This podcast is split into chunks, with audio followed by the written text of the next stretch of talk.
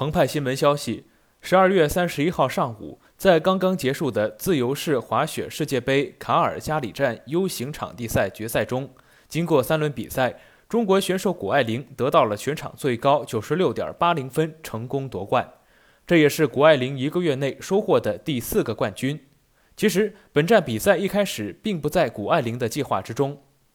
二十九号，国际雪联官方发布自由式滑雪 U 型场地世界杯卡尔加里赛前瞻，文中提到，中国天才少女谷爱凌不会参加本站比赛。另外，两位中国选手张可欣和李芳慧将参赛。不过，在三十号晚上，谷爱凌表示，为了调整状态，在最后时刻，她依旧决定参赛。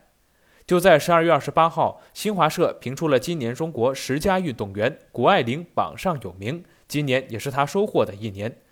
三月，谷爱凌在自由式滑雪世锦赛上获得了两金一铜。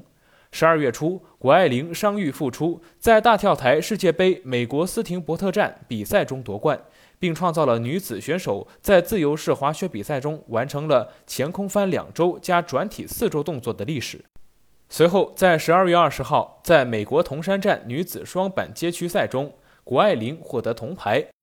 此前，在美国铜山 Dew Tour 赛中，谷爱凌先是拿下了 U 型场地比赛冠军，三小时后又在坡面障碍技巧赛获得了银牌。更多资讯，请关注羊城晚报羊城派。这里是羊城晚报广东头条，我是主播陈子燕。